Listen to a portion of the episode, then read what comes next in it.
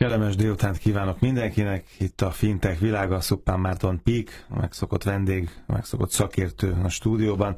A múlt héten azzal fejeztük be, múlt héten azzal fejeztük be, hogy a, a fintech.hu oldalról, amire már csak tényleg napokat vagy órákat kell várni. Szemezgettünk ugye a Daily News rovatból mindenféle izgalmas, érdekes és új információ, ami ebben a szférában szóba kerülhet, és talán Kenyával hagytuk abba, államkötvényt bocsájtanak ott ki mobiltelefonon, rácsodálkoztam, én legalábbis rácsodálkoztam erre, ire te meg elmesélted, hogy hogy van ez, 10 millió dollár volt ott a tét, és aztán lapozzunk egyet, mert hogy egy nagy nyereség, Kenya egy nagy fejlesztés után, akkor nézzük most, hogy mi van a Monzóval, ami 6,7 millió angol font veszteséget termelt. Nagyon fontos hír a fintek világában. Igen, nagyon jó, hogy mondtad, ez a 10 millió dollárt kell jelzni, hogy a 6,7 millió angol font, az, az kb. annyi dollár. Igen. De gyakorlatilag a Kenya strukturális fejlesztésekre kibocsátott állam kötvényéből begyűjtött pénzt. Kenya országként tud annyi pénzből fejleszteni, mint amennyi pénzt eltapsolt a Monzo egy év alatt, úgyhogy büszkék lehetünk erre a teljesítményükre. Érdekes hír, ugye beszéltünk itt többször, többször erről, hogy fintech lufi van-e, nincs-e, ki Igen, és azt is mindig elmondtátok Balázsral is, Notai Balázsral is, hogy nincs ingyen prepaid. Nincs ingyen prepaid, és nagyon sokan fognak eltűnni. Tehát nagyon sokan jönnek föl, hatalmas ez a történet, rengeteg pénzről szól, de aztán rengeteg pénz kevesek között oszlik el, és lesznek, akik nagyokat buknak. Vagy ezért, vagy azért. A Monzo miért bukott? A Monzo egész egyszerűen azért bukott, mert ők viszont úgy gondolják, hogy van ingyen prepaid, és aki a Monzónál bankol, vagy rendel prepaid kártyát, annak van is ingyen prepaid. Csak ennek ez lesz a vége. Tehát valaki, valakinek, valakinek fizetnie kell, vagy a befektetőknek, vagy az ügyfeleknek. És azért itt nagyon sokat, ez, ez nem is Daily News egyébként, ezt én találtam LinkedIn ezt a hírt, azt átemelték a Daily News-ba, meg a rádió műsorba. Nagyon érdekes, meg tényleg egy ilyen lehangoló hír ez egyébként, mert hogy nem látom a, ebből a, a, a kiutat. Ugye a TransferWise bejelentette nemrég, hogy a hatodik évében, tavaly volt a hatodik lezárt éve, nyereséget tudott termelni. Tök jó. Ő nagyon sokáig nem termelt nyereséget, de nem adott soha ingyen szolgáltatást. Ő azt mondta, hogy van egy ára a szolgáltatásnak, ami önmagában nettó bevétel többletet tud okozni neki a, a hard per tranzakció alapú hardcosztjához képest, de azt mondja, hogy bevonta arra tőkét, hogy fizessen referálféket, hogyha új ügyfelet hoz be a meglevő ügyfele, illetve bővítse a csapatát, meg technológiailag fejleszten. De látszott az alagútnak a vége, hogyha elérték azt a kritikus tömeget alkalmazotti létszámban, meg azt a szintet a fejlesztéseikben, meg azt a kritikus tömeget az ügyfélbázisban, hogy már nem feltétlenül kell olyan nagy referálféket fizetni, hanem vissza tudnak venni belőle, vissza is vettek, akkor ez át fog tudni fordulni, hogyha elérik a kritikus mennyiségű tranzakciót nyereségbe. Itt ez nincsen, mert mindent ingyen adnak, tehát gyakorlatilag minden egyes ügyfél a referálféket leszámítva, amit ők is osztogatnak, éves 50 angol font bukót jelent. Tehát érted ezt, amikor üzemeltetsz úgy egy, egy éttermet, minden, de jó, minden, minden egyes emberen bukok még egy 20 ezret. Hát nagyon jó üzleti modell, és az a, az a baj, hogy nincs olyan termékük ma, ami fizetős lenne. Mondtam egy ilyen ö, példát valamelyik adásunkban, talán valamelyik fintech lufis adásban, hogy nem mindegy, hogy azt mondod, hogy gyere be egy ingyen előétterre, és utána, ha tetszett, akkor válasz valamit, amiért fizetsz, egy 8-10 ezres sztéket, vagy egy 200 forintos hamburgert, nem tudjuk még, mert nem tudjuk, hogy mit akarnak pénzért adni, vagy azt mondod, hogy gyere be, egyél előételt, főételt, és a, és a desszertre a vendégünk vagy. Ez az, amit mi csinálunk meg, ez amit csinálnak sokan klasszikusabb területeken, nem feltétlenül fintek területen, és ez úgy tűnik, hogy működik.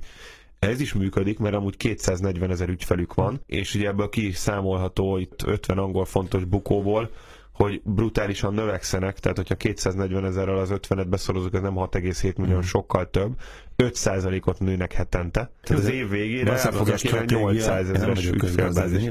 Igen, ez a, ez a cél nem, hogyha vagyunk majd valamennyien, akkor a dolog átfordul, addig kell De nem tud átfordulni, mert nincs, de nem, ezt csinálta a TransferWise. És amikor nem, nem mindenki tud velem van, akkor teszem fizetőssé. Akkor Aha, át... és akkor hányan fognak elmenni? Hát Tehát az a baj, hogy nincsen valóban. mintavétel az ügyfélkörből, fogalmuk sincs, hogy kik az ügyfeleik, hogy azok az ügyfelek mennyire, mennyire lesznek majd fogékonyak a fizetős termékekre. Lehet, hogy igen, lehet, hogy nem. Tehát lehet, hogy az lesz, hogy ők azt mondják, hogy gyerekek, köszönjük szépen, hogy ennyien vagyunk, mostantól kezdve akkor ez ennyibe kerül, és akkor az ügyfelek 95%-a azt mondja, hogy akkor mondjuk a francba, akkor elmenjünk innen, és akkor maradtak 80 ezeren, ami meg azért ne, hát most igazából Magyarországon egy nagy szám, de, de, de a Monzo, aki, aki európai, meg worldwide terjeszkedést tűzött ki célul, nem egy nagy szám. Vagy azt fogja hogy mostantól kezdve van fizetős utasbiztosítás, vagy van -e, ők is a marketplace logikára mennek, de a, lehet, hogy vannak ötletek, de semmi, legalább dobnák be ennek a 240 ezer ügyfélek, hogy figyelj, ezt a 20 terméket tervezzük ilyen-ilyen áron, rankingeljétek, hogy mi érdekel titeket. Meddig nyomnak ebbe pénzt a befektetők? Hát nagyon jó kérdés, hogy most itt kijött ez a, egy pár héttel ezelőtt jött már ki egyébként az éves jelentés, elmondjuk transzparensek, stb., de tök jó transzparensnek lenni, meglátjuk, hogy mit lépnek erre a befektetők, hogy tudnak-e újabb, meg újabb tőkebevonásokat csinálni. Tudod, az, az még itt lehet, hogy a múltkori adásban beszéltünk a felvásárlásokról, játszhatnak arra, hogy felvásárolják őket, csak ki a francnak hát. kell egy olyan ügyfélbázis, aki ingyen vacsodáért áll szokott, sorba. Nem, csak ingyen vacsodához szokott. Igen. És Mit adok el neki? valamit nem, nem, a, tehát a, a felvásárló is azt fogja mondani, hogy figyelj, persze kell, de beszorzom 0,2-vel az ügyfélbázisodat, és értékeljük úgy fel a céget, mert, mert nem, nem tudom, hogy mit érnek az ügyfeleid. Jó, ügyfélpanaszok, mesterséges intelligencia, banki ügyfélszolgálatok, mesterséges intelligencia, hihetetlen előretörés ugye sokat beszéltünk arról is, hogy az ezeket a ügyfélszolgálatosokat előbb-utóbb kiszorítja a piacról a robottechnika. Igen, két témánk jön még, mesterséges intelligencia, illetve egy kicsit a blockchain. Mesterséges intelligencia kifejezetten meg, megnéztük azt, hogy hogy áll most a mesterséges intelligencia az ügyfélszolgálatok területén. Itt azt látjuk, hogy elég komolyan elkezdtek ébredni a bankok is. Van például egy szingapúri szolgáltató, aki, akinek már van jó néhány banki ügyfele is, akik pilotolnak. Tehát ez a szingapúri szolgáltató egy, egy olyan nagy komplex felhőszolgáltatást rakott össze, amivel gyakorlatilag teljesen kiváltható a manualitás az ügyfélszolgálatból, kategorizálja, válaszokat ad rá, hogyha nagyon kell, akkor ráköthető humán erőforrás is a végén, de alapvetően tanul az ügyfél panaszokból, hallgatja, felismeri, hogy miről beszélnek. Ez egy kicsit a hangfelismerésnek, illetve a feldolgozásnak mm. kellemesebb felhasználása, mint a néhány adással ezelőtti megoldás volt, amikor az alkalmazottaknak a viselkedését figyelte a szolgáltató. Hát ez egy óriási határ, ugye, mert a, a, most megint a laikussal beszélgetsz. Ugye az ott az első, hogy betápláltam azt a százezer kérdést, amit föltesz a szegény ügyfél, ugye, meg azt a százezer válasz lehetőséget. Igen. Tízezer témában százezer kérdést betápláltam. Oké, és arra nyomott valami választ nagyon gyorsan. De most már nem erről van szó, hanem beépítettem ezt a tudást, és a kérdésekből, a válaszokból ő az intelligenciáját élezi tovább, fejleszti tovább. Így van, más lépcső. Mi azért is nem kezdtük el használni egyébként ezeket a, a, a chatbotos megoldásokat, mert a chatbotnál tulajdonképpen most, hogyha kimondjuk, ha nem, de mondjuk ki ezt most itt, az ügyfélnek tudnia kell kérdezni. Hmm és akkor mondjuk ki azt is, hogy az ügyfelek meg nem tudnak kérdezni, nem mert kérdezel, honnan, akkor nem lesz a honnan tudnának kérdezni, meg. honnan tudnának kérdezni, persze, hát pont azért telefonálnak be, vagy írnak be a cseten, mert nem tudják, hogy mi a franc van nem szakértők, nem ismerik a, a, a terméket, szolgáltatást. Itt ezzel a, a deep learning-el, illetve a mesterséges intelligencia alapú szoftverekkel, meg a szoftverrel beszélgetsz, aki elkezd tanulni, elkezdi, tudom, hogy aha, 20 ember így kérdezett, ez nem rossz kérdés, hanem ő így tette fel ezt a kérdést. Tehát itt, itt, itt ez egy nagyon, nagyon komoly előretörés lehet. A másik meg a, a Nordea Banknak a... Azok a, észtek.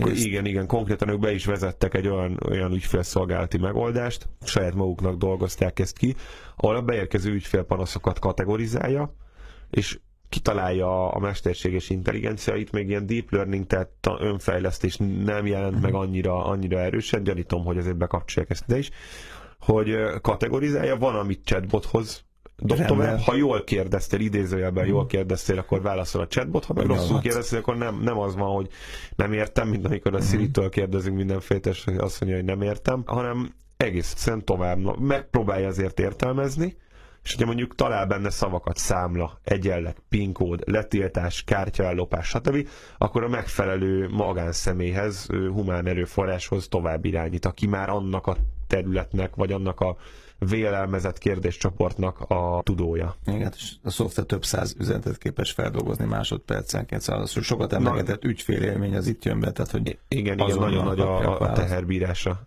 Jó, akkor blockchain. Oda még Kínába is eljutunk, ugye? Hát igen, itt egy kicsit szemezgetünk, itt négy hírt emeltem ki blockchain témában, ezeken nem fogunk részletesen mind a négyen végigmenni. Igazából az az, amit, amit itt megnéztem, hogy, vagy megnéztünk, hogy, hogy régen blockchaineztünk, régen volt szó bitcoinról, blockchainról, stb. Viszont itt is nagyon komoly előretörés van. Azzal kezdeném ezt a szekciónkat, hogy nem régen, egy pár héttel ezelőtt elérte a 3000 dolláros árat. A, ahogy beszélgetünk, a mindig, mindig ezer dollárra több. Ezernél kezdtünk, durva. aztán itt a 2000, most már három. Igen. Akkor kellett volna. Akkor igen. Hát a, itt a Barnabás annak idején megmondta ezer alatt, hogy kéne, mert nem sokára eléri az ezret, itt mosolyogtunk. Ja majd jól is vissza. Valakinek a nagymamája is azzal akart fizetni, nem? Ki volt az? Nem, vagy a mamája? Nem tudom. Nem, valamelyik vendégnek volt, aki, aki már befektetési szándékkal vett. Na mindegy, igen. Azt hiszem, emlékszem, igen. Most is ilyen 2400 körül van, tehát vissza se zuhant annyira. Úgyhogy ennyit a bitcoinról. Itt bankok elkezdték eléggé komolyan venni ezt a kérdést. Összeállt, összeállt 28 globális nagybank, illetve pontosítanék hat bank alapított egy, egy olyan szövetséget, hogy, hogy megnéznék a SWIFT rendszernek, ahol ugye az utalási adatok utaznak nap mint nap bankok között a nemzetközi rendszerben, az olyan, mint a zsírórendszer Magyarországon, ahol magyar bankok kommunikálnak, a SWIFT-en kommunikálnak ilyen ISO szabványok alapján a nemzetközi nagy bankok a nemzetközi átutalások esetében. Hat bank megalapított egy ilyen szervezetet, hogy hogy tudnánk a, a SWIFT-et kiváltani blockchain technológiával, egy ilyen decentralizált ö, megoldással. Ennek több előnye van, gyorsabb, biztonságosabb, és 7 per 24-ben tud működni úgy, hogy nem kell egy központi elszámolóház, nem kell SWIFT elszámolóházat üzemeltetni, hanem a bankok gyakorlatilag a saját szervereiket bedobva a közösbe tudják ezt használni. Mekkora időutazás most volt valamelyik csatornán a kapjálható utca kaprióval. Igen, igen, igen. Amikor ugye csekeket hamisít, vagy csekeket manipulás, ugye hogy a keleti partra, a nyugati partra egy hét alatt ér igen. pénzintézetek között, vagy pénzintézetek belül csak a hihetetlen. Itt Ez egyik a... első film volt, amit moziban láttam egyébként édesapámmal. Hál' Istennek nem erre a pályára álltam rá aztán. Hát fölgyorsult, fölgyorsult. Igen, nagyon, nagyon, nagyon, nagyon, és, és itt csatlakozott hozzá 22 bank azért ez, ez egy elég komoly dolog, de ilyen JP Morgan, Lloyds Bank Deutsche és, Bank. és Deutsche Bank, jó, hát a Deutsche Bank hol nincs ott persze, ő alapítók között van. Úgyhogy egy komoly dolog jöhet ki ebből, azt, azt gondolom. Azt megnézzük majd, hogy a SWIFT benne lesz-e, vagy sem. Blockchain szakértők?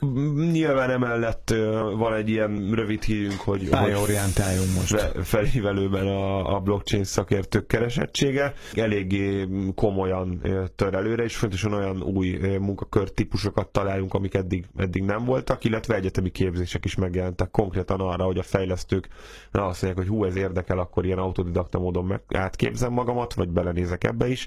Magyarországon a BME indított például ilyet. Bankok és blockchain még egy kicsit. Van egy másik platform, természetesen ebben is driver a Deutsche Bank. Itt tesztelnek egy bankok közötti, és nem feltétlenül a, a, az átutalásoknak a clearingjére és információ továbbítására alapuló platformot, hanem a KKV ügyfelek pénztranszferelje, tehát átutalás is van benne kicsit, de adatfeldolgozás, KYC, ezeknek a cseréje, ugye most az európai szabályozások lehetővé teszik azt, hogyha az egyik bankban van már számlád, akkor a másikban nem kell bemenned személyesen beazonosításra, stb. A bankok egymás között ezt dobálhatják.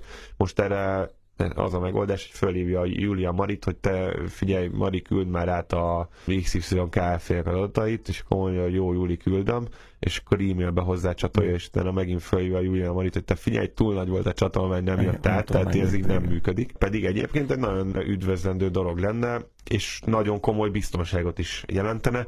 Ezt is fogja tudni ez a platform, adatfeldolgozást, adatvalidálást tehát úgy tud validált adatokat küldeni, hogy a Julia Marinak vagy a Maria Julinak nem PDF-et küld be, ami be van szkennelve, hanem egy, egy, egy blockchain alapon validált valamit, egy, egy adathalmaz, Adatot, nem valamit, hanem adathalmaz, amihez a fogadó félnek meg megvan a titkosítási vagy visszafejtési kulcsa, és meg tudja azt, azt nézni, akár úgy is, hogy húsvérember nem nézné meg, hogy most mi a, hmm. ki, mi a székhely, kik a tényleges tulajdonosok, nem visszafejtés egy szoftver szépen földolgozza. Jó, most érdemes kínai blockchain szakértőnek állni, hogy ez is kiderül a fintech.hu. Így van, itt elég, elég érdekes, 1,2 millió jönös átlag fizetéssel kínálgatják, meg működnek Kínában a, a banki blockchain szakértők. Ez a se tudja mennyi, de azt írják, hogy ez annyi, mint egy banki, neked, hogy mennyi. Ilyen durván 40 forint egy yuan, tehát ez ilyen 48 millió forint, ami a, nyilván az éves fizetés, ez, a, ez ilyen havi 4 millió forintos fizetés Kínában, ami, ami nagyon, nagyon, nem, nagyon nem rossz fizetés ez körülbelül a banki középmenedzsereknek a, a szintjén van, és ezek technikai háttér emberek. Akkor mégis csak odaállunk, már hogy kínai blockchain szakértőnek. Jó, fintech.hu, hamarosan fintech világa, jövő pénteken, Szupán Márton Pik, köszönöm.